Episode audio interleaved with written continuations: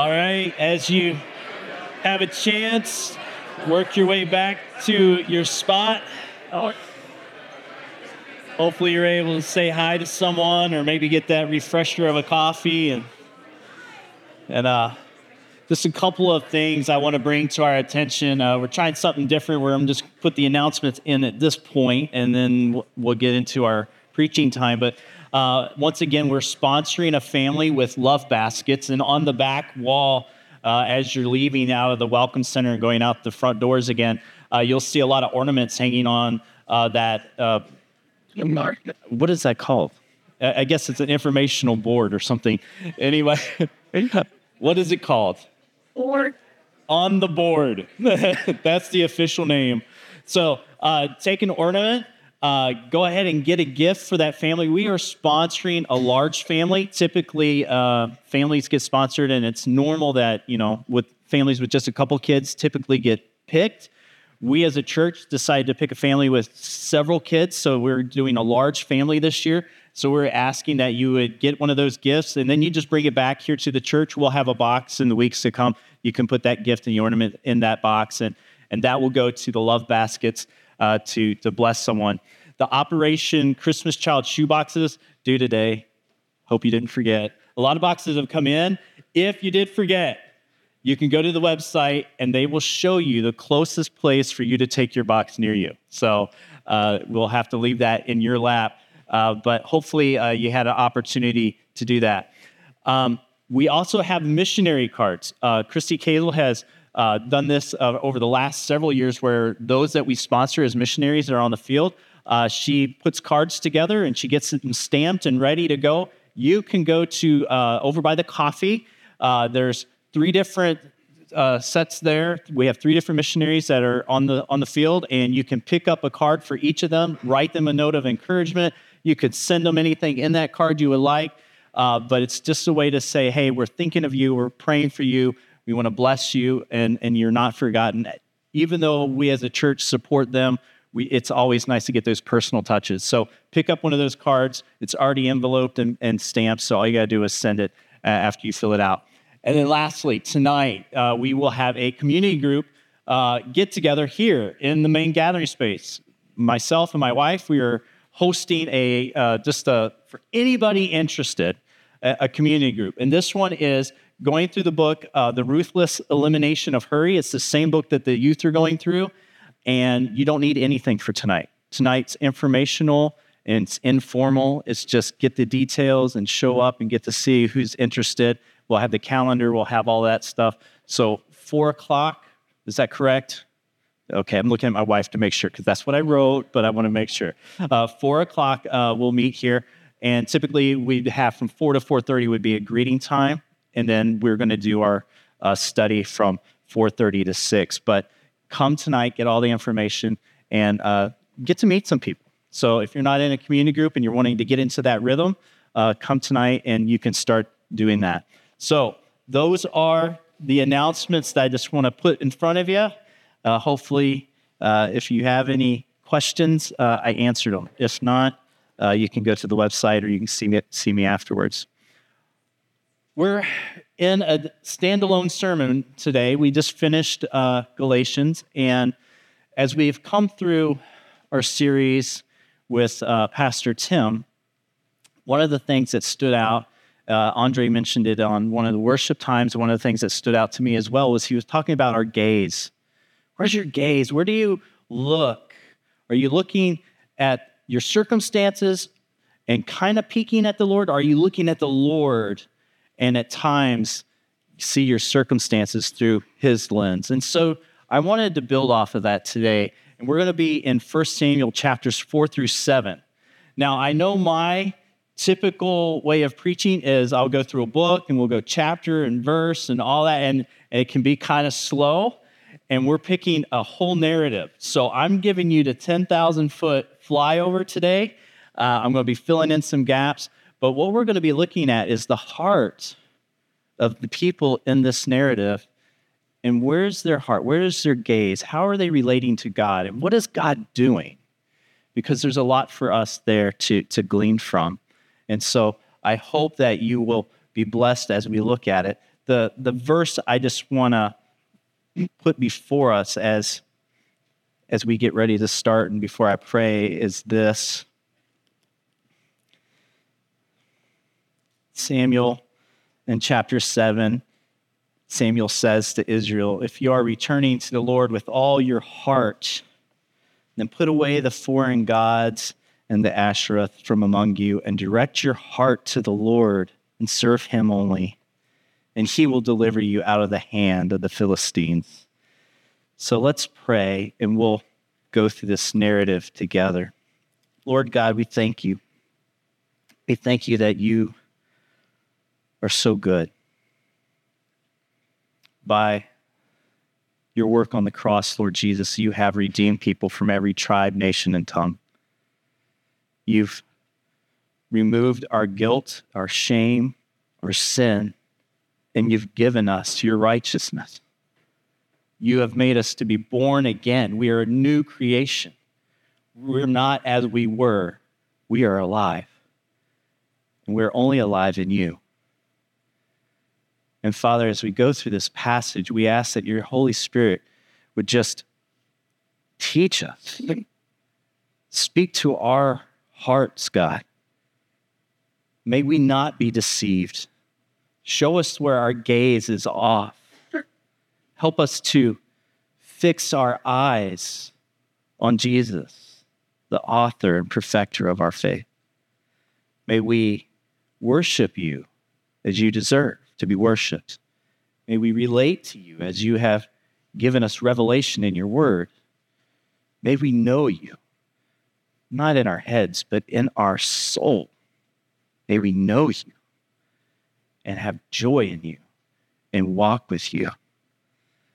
So use this, this narrative today, this history with, with Israel. Use it to transform us we pray this in Jesus' name. Amen. So in 1 Samuel chapter 4, we have this really interesting situation. Samuel has become uh, a prophet known to uh, the people of Israel. It says in chapter 3 that God has blessed him at Shiloh and not a single one of his words falls to the ground. That means as he speaks for the Lord with that prophetic voice, it all comes to pass. And he is established as a prophet over the nation. Now, we're not going to hear from Samuel until we get to the end of this narrative. We pick up with them saying, Yes, Samuel has been appointed a prophet. He is one that we trust. We listen to his voice. God is using him and helping guide us.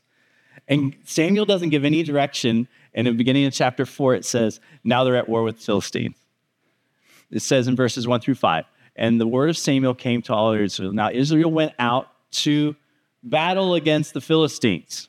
They camped at Ebenezer, and the Philistines encamped at Aphek. The Philistines drew up in line against Israel. And when the battle spread, Israel was defeated by the Philistines who killed about 4,000 men on the field of battle. And when the troops came to the camp, the elders of Israel said, Why has the Lord defeated us today before the Philistines? Let us bring the ark of the covenant of the Lord here from Shiloh, that it may come among us and save us from the power of our enemies.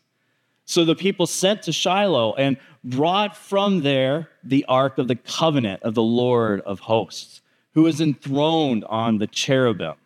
And the two sons of Eli, Hophni and Phinehas, were there with the ark of the covenant of God.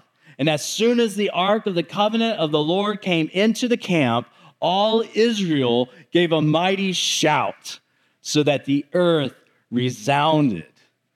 This sounds pretty awesome, right? It's like, oh, we're we're okay, we're going to go at it now. Like, we're ready, right?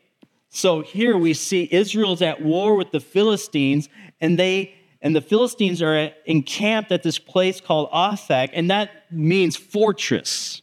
That's the name of their encampment. It's the fortress. So the enemies of God are at this place. And they the Israelites, they encamp at Ebenezer. Now, Ebenezer means stone of help. God is our help. So they're like, we're going to go to the place where God is our help and we're going to go against the enemies of God. I mean, how can we lose? He is our help. We're at the right place. We have the right God. We are ready to go out. And they have the first pass and they lose. They're defeated and they're confused. They're concerned. They're like, wait a minute, what, did, what, what just happened? It's like watching, you know, a lopsided NFL game and the, the, the team, let's just say the Lions, you know, they're not supposed to win. And they trounce the other team, and you're just like, what just happened? Like, did was this a real game? Did this really happen? That's how they're feeling. They're like, what is going on? They're questioning. Like, why is the Lord, look at this, and they give it to the Lord. Why has the Lord defeated us today before the Philistines? Why did God do this to me? Have you ever felt like that? Why did God do this to me? Why, why would God allow this to happen? Or maybe, where is God? In the midst of this calamity, like this shouldn't have happened. This isn't, where is God in this? Or the question that people often ask as well is how can this be good? Where's the good in this? I, I don't understand. They're all confused. It exposes their heart. They're looking not at God, they're looking somewhere else. So they have this thought that they were sufficient in themselves. We can go out to battle. We can rout the Philistines. We camped at Ebenezer. We're going to get it done. Like God is our help. He is our strength. We're, we're, they have self confidence. You know, think of that sound of music with where she's singing, I have confidence and confidence, you know? That's where they are. They're like, we can do it. And so they go out and they're routed. So then what's the answer? They say, well, let's bring the mercy seat of God. Let's bring the ark here.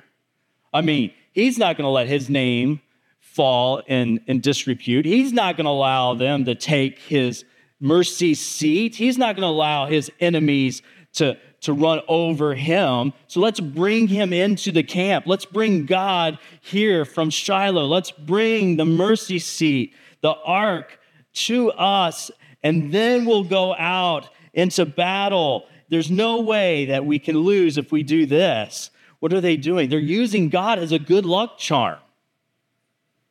He's like their genie in the bottle. You know, like, hey, if we have the ark, how can we lose? Like, you know, we're going to do this. And they're forcing God's hand. They're putting him to the test. That's exactly what they're doing. I mean, they're, they're saying if we bring the ark, God must work. Because there's no way he's going to let his name suffer. So they put God to the test by bringing the ark. They're not, their gaze is not on God. Their gaze is on themselves, and they're using God as a a good luck charm. They're manipulating or trying to manipulate him. And you have the priests that come, the two sons of Eli. Now, in chapter three, it's, it's told us that these two priests are not good priests. These two boys are not doing their job.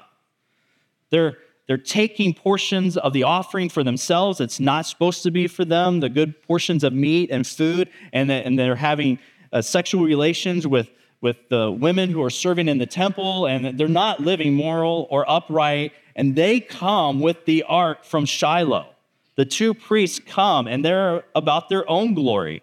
And it's very interesting to look at their names. Hophni means pugilist or fist fighter. So here you have Hophni shows up, and he's a brawler by name. Like that's his character. He's like, I'm about myself. We're going to get her, you know, he shows up. Well, then Phinehas, his brother has a mouth of brass. That's what his name means.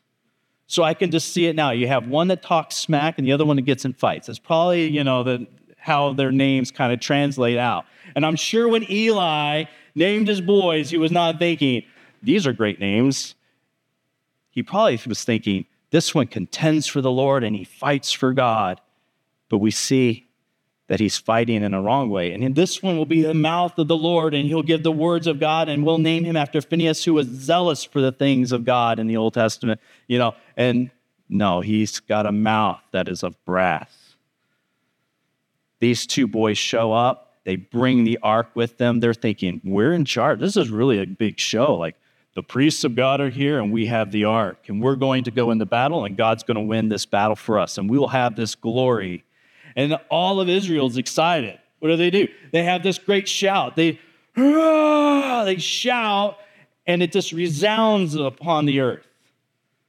The Philistines hear this and they're afraid. They're like, What is going on over there? What is happening in that camp?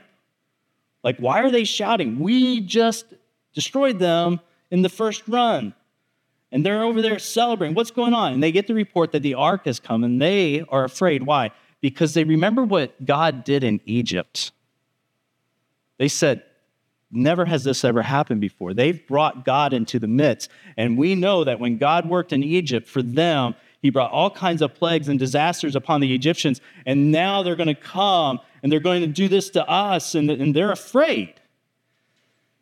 Well, it's really interesting.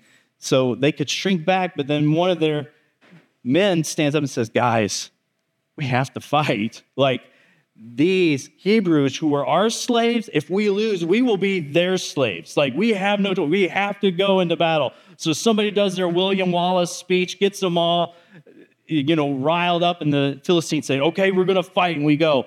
And they go and they fight.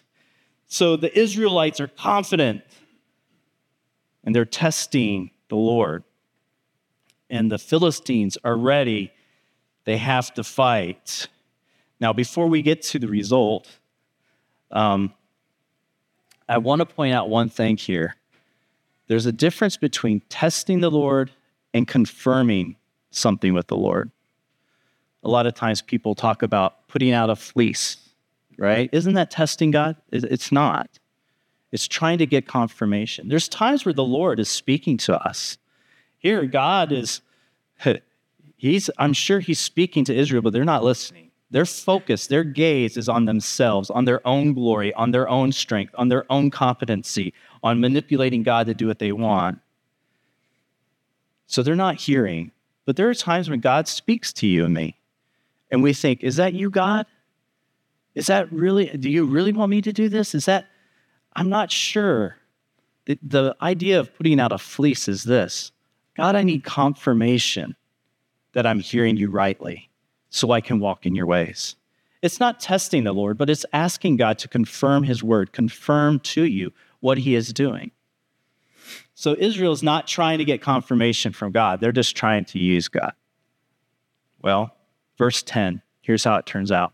So the Philistines fought, and Israel was defeated, and they fled, every man to his home.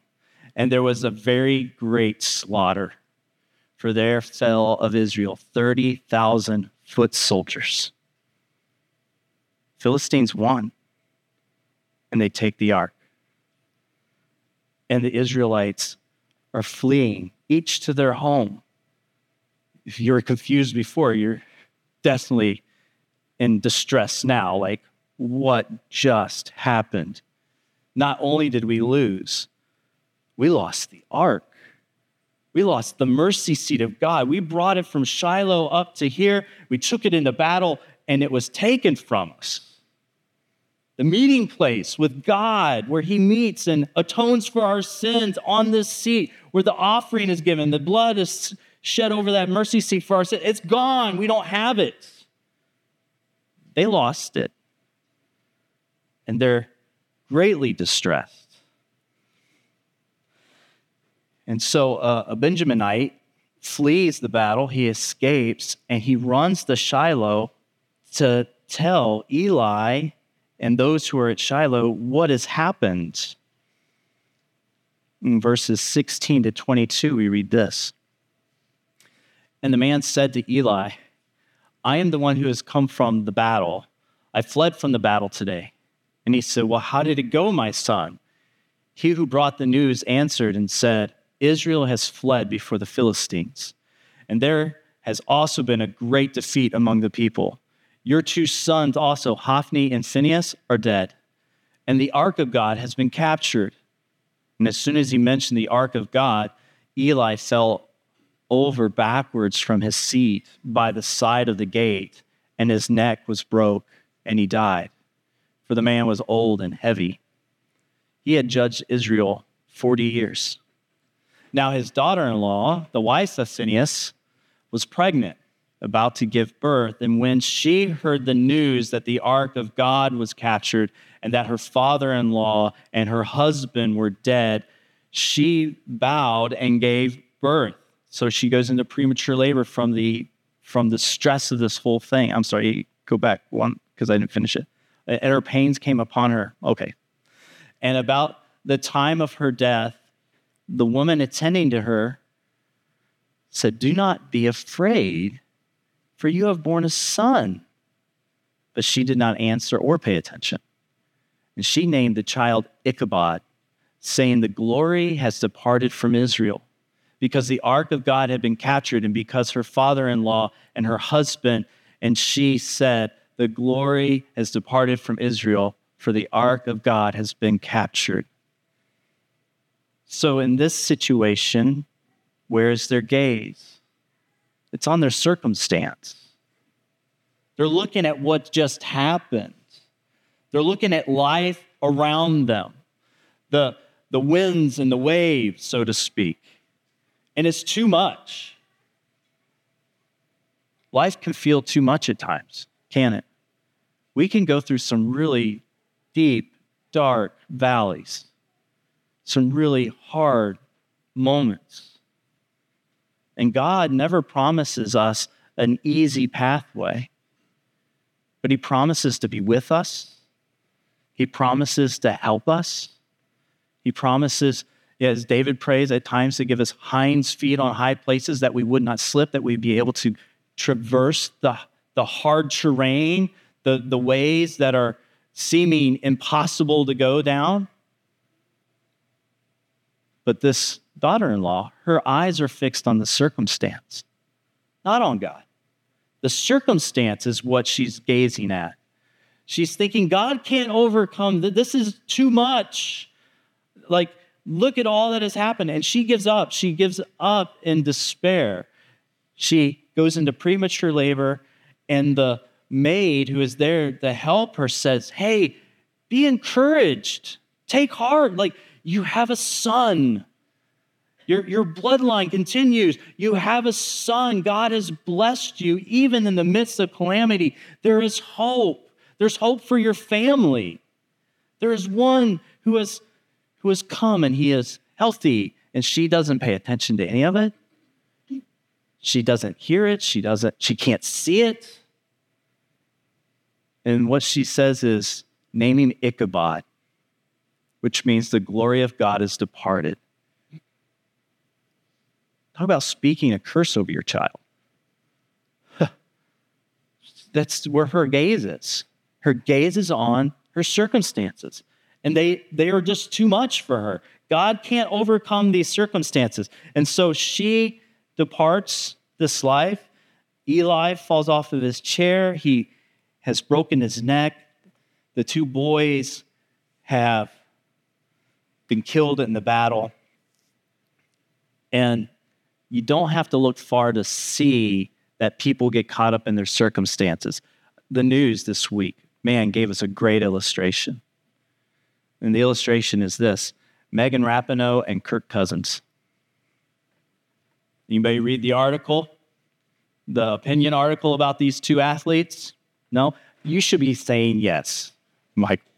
no, I'm pointing to Michael.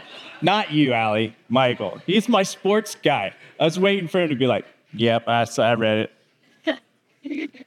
Megan Rapinoe is a professional soccer player for the women's U.S. soccer team. Last game of her career, she's about to retire, and she's injured. And she says, This is so messed up. This disproves there's not a God. There can't be a God. Why would this happen to me? very narcissistic, very self-centered, very much like look like because of who I am and how good I am at this and all that like and I got hurt on this last game of my career like there can't be a God. If there was a God, this would not have happened to me. Okay, we can all fall into that if we're not careful. God, you should have helped me. God, you should have done this for me. Like, I, why did you not, like, where are you? In her mind, she has no context, no framework for, for God. So she just says, this just proves that he can't be real. The flip side, Kirk Cousins, man's on crutches this week. And what's he doing? He's giving food to those who are less fortunate, giving hope, sharing Jesus. God is good. Yeah, I'm on crutches, but God is still good. He doesn't owe me anything. And, and you see there's a just this disparage, uh, disparagement, disparity. Just no, I'm getting the wrong word. Disparity. Thank you between the two. Like they just see their circumstances and they go in totally opposite directions. Where's your gaze? Is it on your circumstance or is it on God? So here, their circumstances are overwhelming. Their gaze is not on God. Well, chapter 5, we see that what happens is the Philistines now have the ark, and well, they're going to take that back as, as, a, as a prize. Chapter 5, verses 2 through 5, we read this. Then the Philistines took the ark of God and brought it into the house of Dagon and set it beside Dagon. So they take it into their temple, put it right next to their God. And when the people of Ashdod rose early the next day, behold, Dagon had fallen face down on the, on the ground before the ark of the Lord. So they took Dagon and they put him back up in his place. But when they rose early the next morning, behold, Dagon had fallen face downward on the ground before the ark of the Lord, and the head of Dagon and both his hands were lying cut off on the threshold. Only the trunk of Dagon was left to him. This is why the priests of Dagon and all who enter the house of Dagon do not tread on the threshold of Dagon in Ashdod to this day. Well, here the Philistines take the ark to Ashdod, one of the five major cities uh, of, of their land, and they put it in the temple. Now, Dagon is like their god of like fish or grain. Nobody really knows exactly, but he, this is the god that they, they look to, and this is who they serve. This is their idol. The first morning they come in, Dagon is face down in front of the front of the ark, that's a position of worship. It's prostrate in front of the ark of the God. And they don't think anything of it. They're like, well, that's weird. Like, I've never seen the statue fall down before. I don't know. Well, maybe. I don't. Well, let's just put it back up. Like, they're not seeing what's happening in the spiritual realm here. God is over their God, He is the Lord.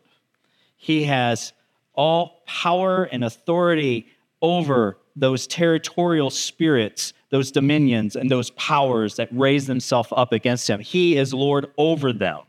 They are subject to him. Their God is submitted to him. Well, the second morning they come in, not only is Dagon face down or prostrate again, his head has been cut off and his hands have been cut off and they're on the threshold of the doorway. So now the priest won't step on the threshold because of this moment. They're like, okay, well, well, this is weird. Like, okay, nobody steps on the threshold. This is like his head's cut off, his hands are cut off, and they're wanting to know what to do with this. They don't want to get rid of their idol. Where's your gaze? For them, it's on their idol.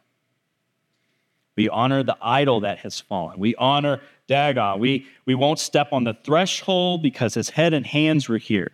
We'll step over the threshold from now on. We're thinking about our idol. Well, what do we do with the ark?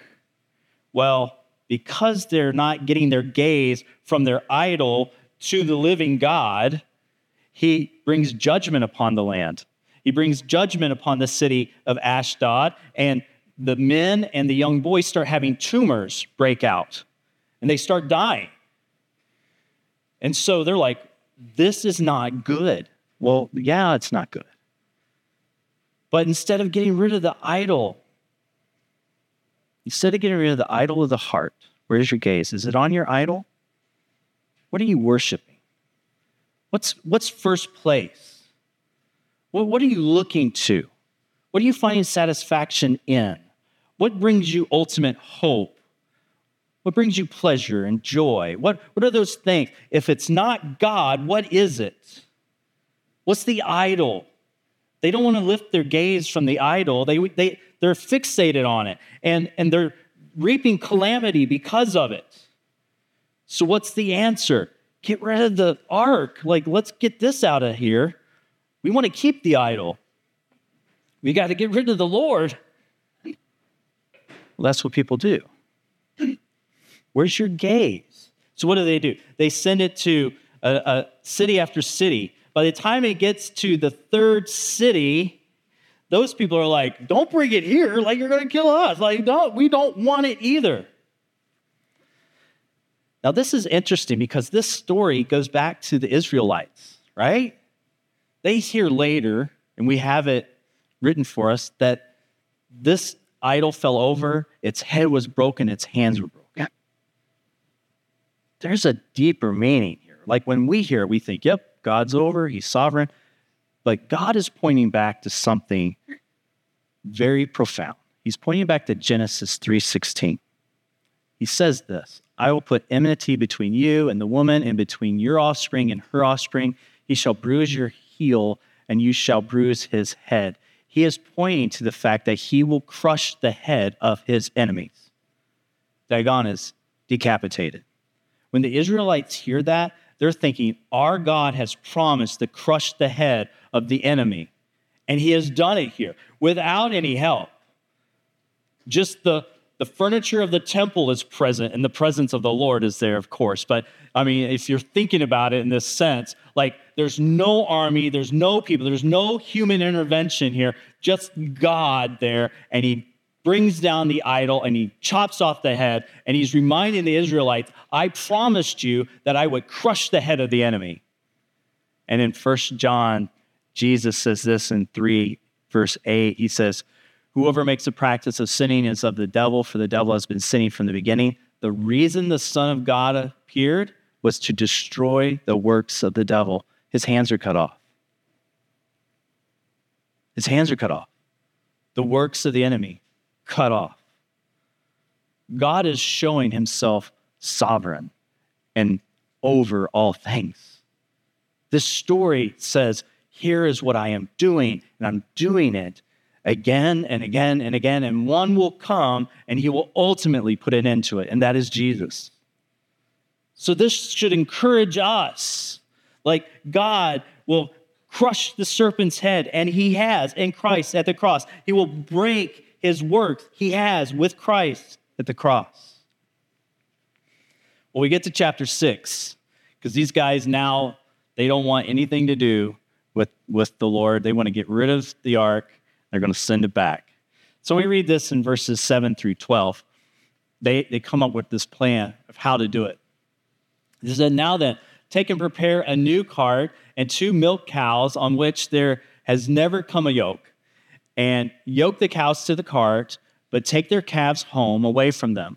And take the ark of the Lord and place it on the cart, and put it in a, and, and put in a box at its side the figures of gold, which you are returning to him as a guilt offering. So they actually come up, each of the Lords has a, a, a gold mouse and a gold tumor uh, and they put those in a box, and that's a guilt offering. Like, we don't want anything to do with you. We want to appease you. We're to, here's an offering to the Lord, right? And they put that in a box, and they put it next to the ark on the cart. And they said, and send it off and let it go its way and watch.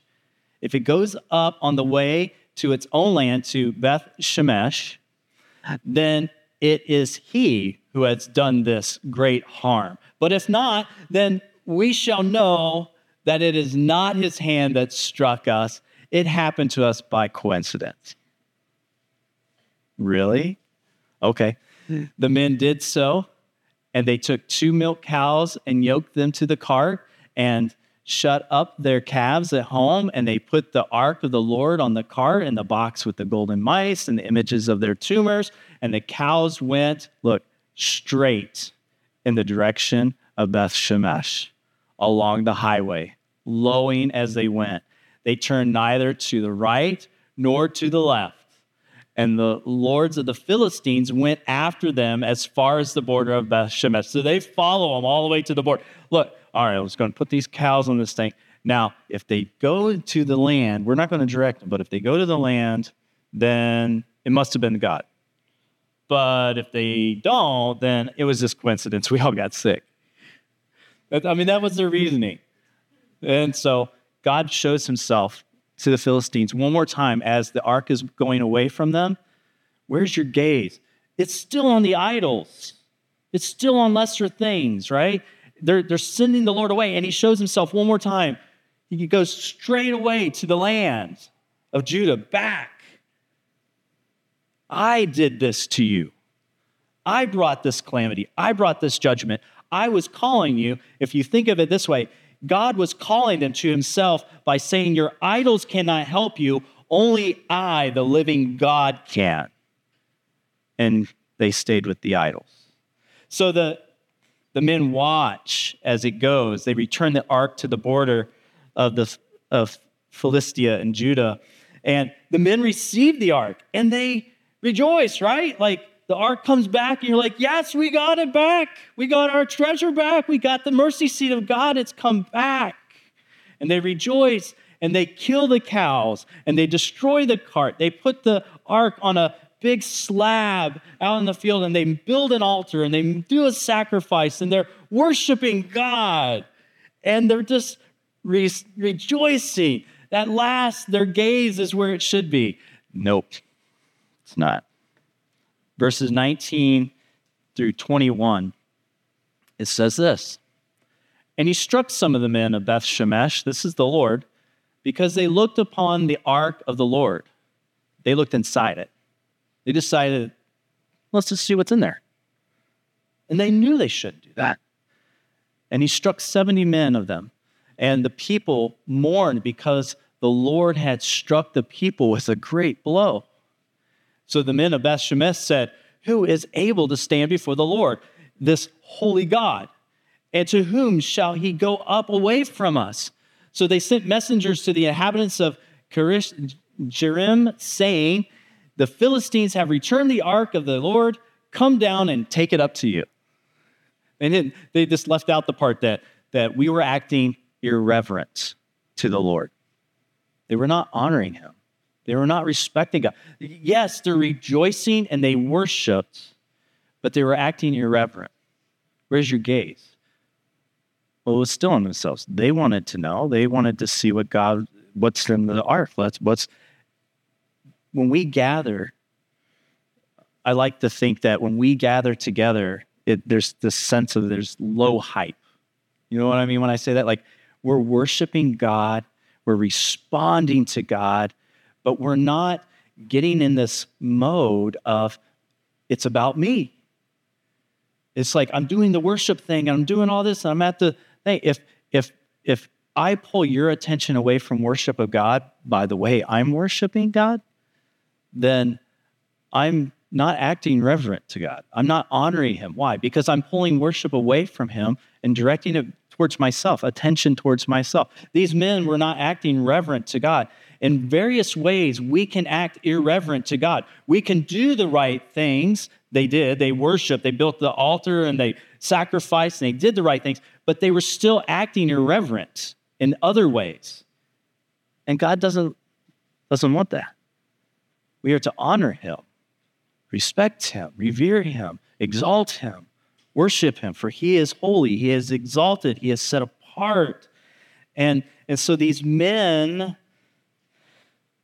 don't treat him as they should and it's more of a revelation 316 type situation. So because you're lukewarm you're neither hot nor cold i'm about to spit you out of my mouth. This is not how you act in my presence. I think there's a there's a, a danger in feeling too comfortable in front of the Lord that we can fall into being irreverent. And so we should have awe that God Himself has established this return, that He orchestrated that. Nobody did this. God did this. And the Philistines bring back the ark. Like, nobody had to get a, a, a, group together. Nobody had to go storm, you know, in there and, and steal the ark back in the middle of the night and all that and bring it back with rejoicing. Nothing. Like God Himself moves and the Philistines return the ark. Like He did this. They should be like, wow, look what God has done. But instead, they have this irreverence in their heart. And so they asked the others to come get the ark from them. And in chapter 7, that's exactly what happens. They, they send the ark uh, to Abinadab, Abinadab, Abinad, Abinadab. Man, my, my words of these Old Testament names is not working today. So they send it to, this, to his house and they consecrate Eleazar to watch over it and there's great fear about the ark at this point now that they leave it there for 20 years. And later, you'll read in history when David finally goes back to get the ark, he goes back because he watches Eleazar and the house that has watched over the ark, and they do it with reverence and with the right heart, and they keep their gaze in the right place, and they are flourishing in the Lord. And David's like, We got to bring the ark back. That's way down the road. But right now, they're like, Let's just get the ark over there. And so that's what they do. Well, now Samuel is back on the scene. Verses 3 through 6. And Samuel said to all the house of Israel, If, if you are returning to the Lord with all your heart, then put away the foreign gods and the Ashtaroth from among you, and direct your heart to the Lord and serve him only. And he will deliver you out of the hand of the Philistines. So the people of Israel put away the Baals and the Ashtaroth and they served the Lord only. Then Samuel said, Gather all of Israel at Mizpah, and I will pray to the Lord for you. So they gathered at Mizpah, and they drew water and poured it out before the Lord, and fasted on that day, and said there, We have sinned against the Lord. And Samuel judged the people of Israel at Mizpah. So they come, and Samuel calls them back, much like in Deuteronomy 12 28, when Moses says to them, he says this that if they would follow the Lord and watch their ways, that they and their generations to come, their children's children, would be blessed. So Samuel's calling them to do the same thing. Hey, come back to the ways of God, and we will be in his favor again. We'll be blessed. Like we should be living as he has called us to live. And so he says, put away the idols, get your gaze off the idols, put away those things that have taken root in your heart. And he says, and I will pray for you. I will pray for you. And he calls them to Mizpah. It means a watchtower. This is a significant place because at Mizpah, this is where Jacob and Laban part ways. Jacob and Laban don't like each other and they put up an altar and they say, May the Lord watch between you and me as we go our separate ways. That if I come against you, I will be cursed. And if you come against me, you will be cursed. May, the, may God judge between us that we do the right things. And you have to cross this place. You'll see this altar, and it'll remind you that you made this promise not to harm me, and I made a promise not to harm you. So those who have gone away from God, Samuel says, let's go to Mizpah because God, God sees, God's watching. He's, he's over everything. He is our watchtower. He is the one watching us. So those of us who have come away, may we come back and be rejoined. So he calls them to this significant place, and they repent, and they confess their sins, and they are getting their gaze on God. Well, you can only imagine what happens when the, the Israelites gather defenseless to worship at this place, and the Philistines hear about it. Verses 7 through 12, it says this Now, when the Philistines heard that the people of Israel had gathered at Mizpah, the lords of the Philistines went up against Israel. And when the people of Israel heard of it, they were afraid of the Philistines. And the people of Israel said to Samuel, Do not cease to cry out to the Lord our God for us, that he may save us from the hand of the Philistines. So Samuel took a nursing lamb and offered it as a whole burnt offering to the Lord. And Samuel cried out to the Lord for Israel, and the Lord answered him. As Samuel was offering up the burnt offering, the Philistines drew near to attack Israel. But the Lord thundered with a mighty sound that day against the Philistines and threw them into confusion, and they were routed before Israel. And the men of Israel went out from Mizpah and pursued the Philistines and struck them as far as below Beth, uh, Beth-car. Thank you. Then Samuel took a stone and set it up between Mizpah and Shen and called its name Ebenezer. For he said, Till now the Lord has helped us. Full circle. They encamped at Ebenezer at the very beginning. And when they encamped there, they were proud. They were self reliant. They were looking to themselves and trying to manipulate God for their purposes. Now, they're humbled and fully dependent on God, crying out, God, help us in the midst of calamity. Help us in our circumstances. God, watch over us.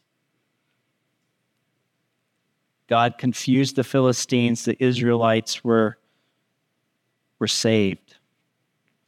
And Ebenezer, he set up a monument. And I think for us as the bridge, we need that. We've come through some hard times, and we need our gaze to be on God, and we need to say, It is on you and you alone that we are dependent. And so, over the next week or so, I'm asking you to pray with me. And I would like, my hope is, at one of our Saturday night worship and prayer nights, that we would gather. Mm-hmm. We would confess to the Lord that it is He and He alone that is the good shepherd of this church. That we look to Him and that we want our gaze as His people to be on Him and that we would worship Him there and that we would set up some sort of Ebenezer. That we would have some symbol that as we walk into this building, maybe something that sits right outside the door there, you know, maybe in the rock area or something. But as we walk in, we say, The Lord is our help. The Lord is the one we look to. The Lord is the one who is over us that we are dependent on. And as we walk through these doors, we walk here to worship Him in spirit and in truth, not with our gaze on lesser things, not on our idols, not on our circumstances, but on Him. So I ask that you would pray with me about that, and and I'll bring out some more details uh, in the next week as to what I think that should look like for us. Psalm 121 is where we end. This is David and he has this song that he sings, and it's all about his gaze. He says this I lift my eyes to the hills. Circumstances. I lift my eyes to the hills around me my circumstances. Where does my help come from? My help comes from the Lord. That's where my gaze is. My help comes from the Lord who made heaven and earth. He will not let your foot be moved. He who keeps you will not slumber. Behold, he who keeps Israel will neither slumber nor sleep. The Lord is your keeper, He's your watchtower. He's the one watching over you. He doesn't slumber, He doesn't sleep. The Lord is your shade on your right hand. The sun shall not strike you by day, so you don't have to be afraid of your circumstances in the daytime, nor the moon by night. You don't have to have terror in the evening either. God is over all things, who watches over you, who is your great shield and comforter. He is your help. And he says, The Lord will keep you from all evil. He will keep your life. The Lord will keep your going out and your coming in from this time forth and forevermore. The going out and coming in is just all your ways. In all your ways. Where is your help? It is the Lord. Where is your gaze? That's my question this morning. As we worship uh, during our time of singing, I ask that you just ask this Holy Spirit, where is my gaze? Lord, where is my gaze? If there's something you need to repent of, confess that to the Lord. And if it's something that you need prayer for or you want prayer for, we will have people on our prayer team. Uh, back over here, be a couple, and we have three people with lanyards one in the back, two, of four with lanyards, two in the back, two on the side. They would love to pray for you. James says that if we confess our sins one to another, that the prayer of the righteous man availeth much. Confess those things. Confess those things before the Lord, as Israel did as, as a nation. Do that with one another. Confess those things, saying, I want my gaze in the right place. Pray for me that my heart will be turned, my gaze will be set in the right place. Our prayer team would love to pray with you. Or ask another brother and sister you trust, Will you pray with me? As I was searching my heart today, I know my gaze is not where it should be pray with me in this area that I would have my gaze set upon the Lord. And may we as a people, as the bridge, may we look to Jesus as our help, and may our gaze be fixed there. Will you stand with me? Let's pray. Father, we thank you for this passage that you call us to fix our eyes upon Jesus. And so we we confess that there are times that we have not done this. And, and God, we ask that you forgive us. And so now, Holy Spirit, as we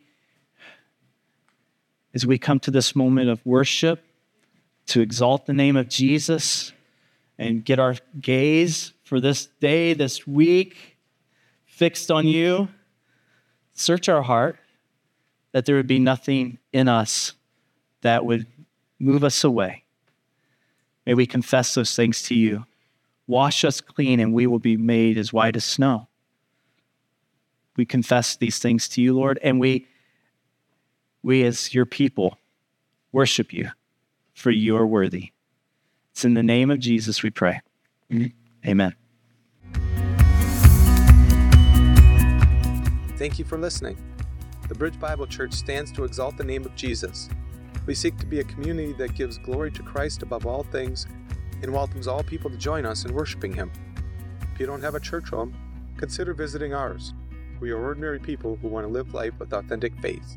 For more information on how to get connected, deepen your faith, and experience what God has for you, please visit our website at thebridgewire.com.